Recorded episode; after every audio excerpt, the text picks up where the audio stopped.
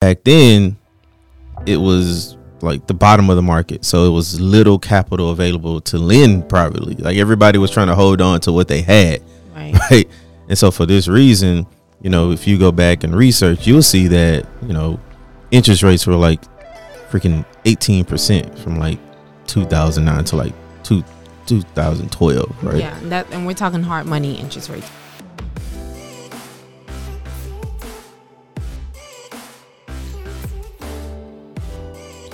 Hello and welcome back to the smartest real estate investor podcast we're your host marcus And Jaquita MacArthur.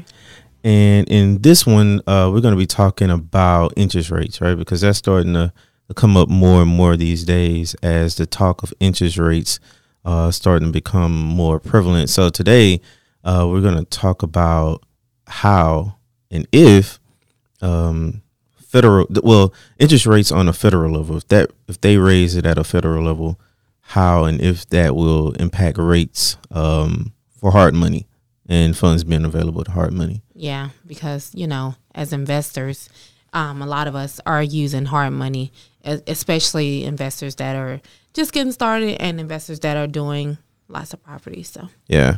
So our thoughts are that what would impact hard money loans the most is simply supply and demand, right? So, you know, the more money in the space that we have to, you know, to lend out and the demand for that money is what's going to pretty much drive the rate. So for like so if you take example of what happened back in everybody talks about the crash of 2008, Yeah. 2009, right? Right. So, you know, back then it was like the bottom of the market. So it was little capital available to lend privately. Like everybody was trying to hold on to what they had, right, right?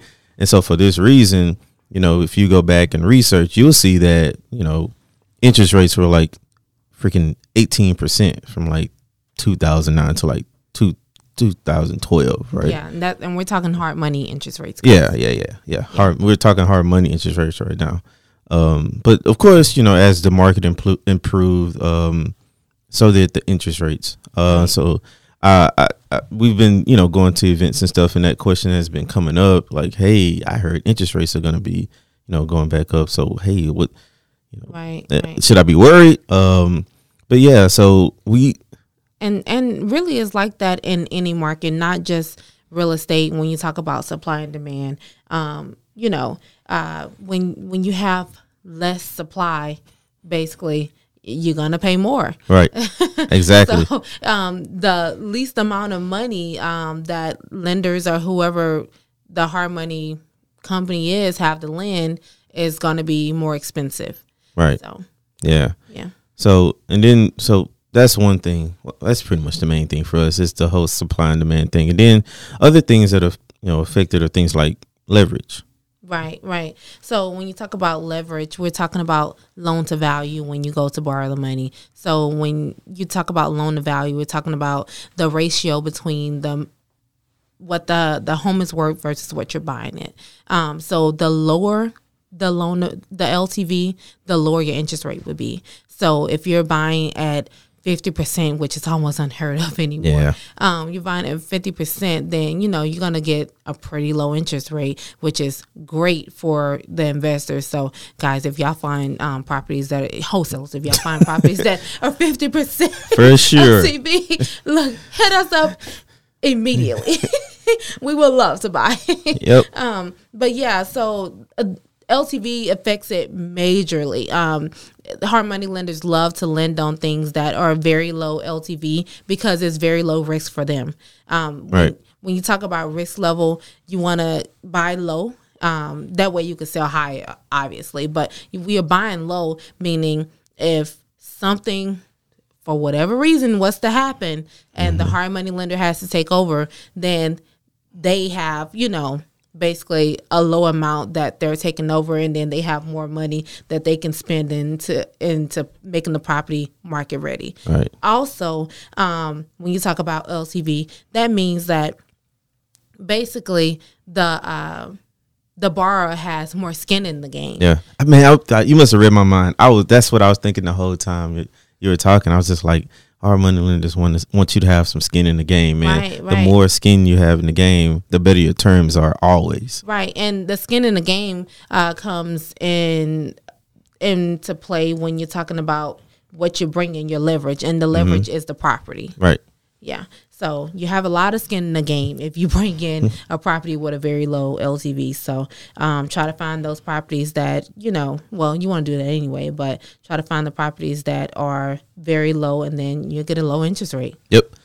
And then, so an, another thing that we think that you know impacts more of a hard money lending type situation. So if you compare compare like traditional loans, right, where the underwriting process is like super stringent, right? You got, you know, the FHA and the conventional loans. You're talking about um, conventional way of buying homes. Yeah. That way, when you when you talk about that and you're going through it through a stringent stringent underwriting process where you, you have actual underwriters reviewing the loan and you're checking things like bank accounts and you're checking things like your credit. You're checking uh, Reserves. yeah, reserves. You're checking uh, tax. Uh, your your W what is it? The W twos and everything, and you have to go through this whole process, and it takes weeks to get go through underwriting. Then those loans uh, lend a lower interest rate, obviously, because uh, also because you know when you're buying using those type of loans, then you most likely going to live in the property right, right, um, unless it's conventional. Sometimes you don't, but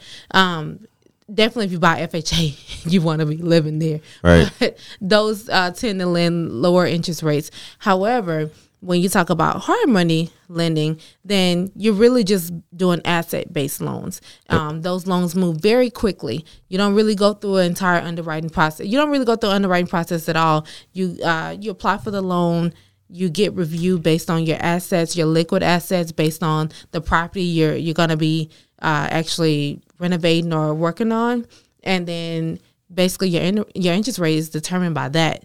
So yeah, you're you're obviously going to have a higher interest rate, and also because it's a short term loan. right. So when you talk about Speed. Yes, speed. So yeah, a lot of times hard money loans are no longer than about a year um, time frame at most. But when you talk about the traditional loans, when you're doing the home traditional home buying process, FHA, government backed loans, conventional, those are you know, fifteen year, thirty year loans. Right, right. Yeah. So, and I don't, I don't know a rehabber out there that would be okay with you know forty five day process just to get the loan.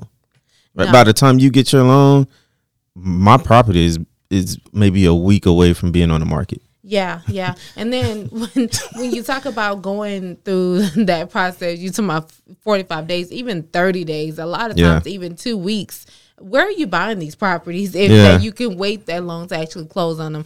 Uh, we we buy from a lot of wholesalers and even on the traditional market now if you're buying an investor uh, a home that is intended for an investor Yep. you're going to be out there competing against other investors and speed is the name of the game Yeah, I, I've seen Jaquita like like you know no, negotiating with her uh her clients and stuff, and they're talking about things like option periods and stuff, and um sometimes you even lose contracts just based on a freaking option period because you know you asked for ten days where the other buyer came in at seven or five or three, you know. Right, right. And I mean, option periods are not really a thing in the investing uh, Right. game. I mean, do your due diligence. However, uh, you want to do that likely before you even make an offer when Mm-hmm. you're talking about an investment property in today's market especially you used to be able to get you know maybe a day or so but now when you're talking about speed and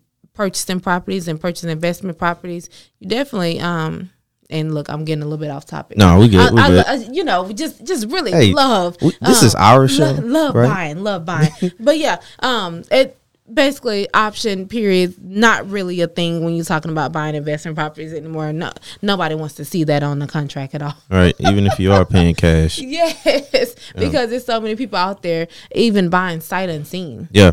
so uh yeah Yeah, so um yeah, so so for this one we kind of just, you know, want to hop in and kind of talk about that because we have been going to quite a few networking events and we just kept hearing this come up. So like if you so so basically just to summarize, uh if you're dealing with institutionally backed funding, those I mean they they are at the federal level, so of course they're going to be directly impacted.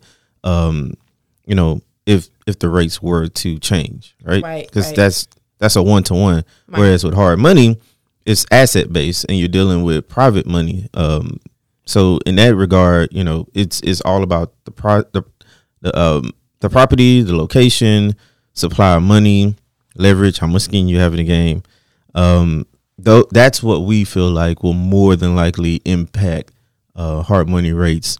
Um, if if anything, now like we said at the beginning, if the bottom falls out, then I mean, come on, I mean, supply and demand, like Right, you- right. you- it, if there isn't much money, if everybody's trying to hold on to what they have and nobody's you know willing to lend with such great risk, then of course that you know that's going to be an impact. But yeah, Right, and um, I just want to touch bases because you know I'm a realtor now, and so uh, when we talk about hard money versus uh, the government-backed loans, FHA, and then also conventional, uh, when we talk about hard money, we're talking about money again, like Marcus just mentioned, money that people are using to actually renovate, flip properties, and turn around for a quick sale. right, Um, again, no longer than about a year time frame, and really you want to be out in a matter of at least a few months at, at most. But when you're talking about investing properties, you also can use some of those traditional routes to actually invest, uh, specifically conventional loans. Right. So if you're if you're someone that likes to do buy and holds and you have the income and everything to match and to go through the underwriting process, you have a good credit, then yeah, you can go ahead and use uh, the conventional way. That way, get yourself a lower interest rate. Um, but you know, it just it for us it's speed. Yeah. man. I like I like to get in and out, man. Yes, absolutely, absolutely. we love to get in and out. Um, yeah, I can't lie, I love the bigger paydays. Yeah. Um, but you know, Yeah. a lot of people like to play the long game. It's wealth in that, of course, obviously. So Yeah, yeah. So before we head out of here, I do want to uh, introduce something that we spun up. Uh, we we just had our first monthly uh, meetup. It was a huge success.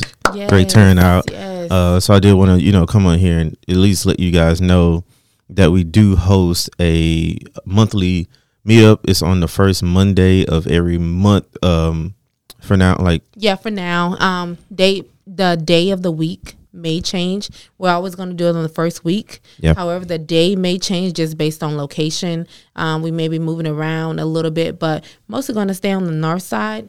Um, yeah, that was because we don't have anything over here. Right. That was one of the main re- one of the main reasons that why we chose to actually do the meetup is because we noticed that every time we decided we wanted to go networking, we really didn't even feel like going because we have to drive at least 45 minutes Uh, to go network because it's always on the south side or Yeah, at Somewhere- least forty five minutes away. Yes, yes. And then, you know, networking events start like 6 7, and then we fight in Houston traffic. I Right. mean, so we wanted to bring something back to the north side, something that the investors on this side of town can call their own. Right. And also, you know, even people on the south side, come on, come, come, come Yeah, we'd love to host you. Yes, absolutely. Yeah, so if you want more information on that, you can go to smartestrealestateinvestor.com, uh, register for it. It was a great turnout last time. You know, the conversa- conversations were amazing. Yes. We have some people from that event that we're going to bring to the podcast to uh, interview. Right. Of course, free food, free drinks. Exactly. You we know, have investors that come at all levels, uh, beginner to pro levels investors. So yeah, definitely come out. You'll find someone that you would definitely add some value to, and that can add some value to you and your business. Mm-hmm. All right, guys, that's it for this one. We'll see you in the next one. Peace. When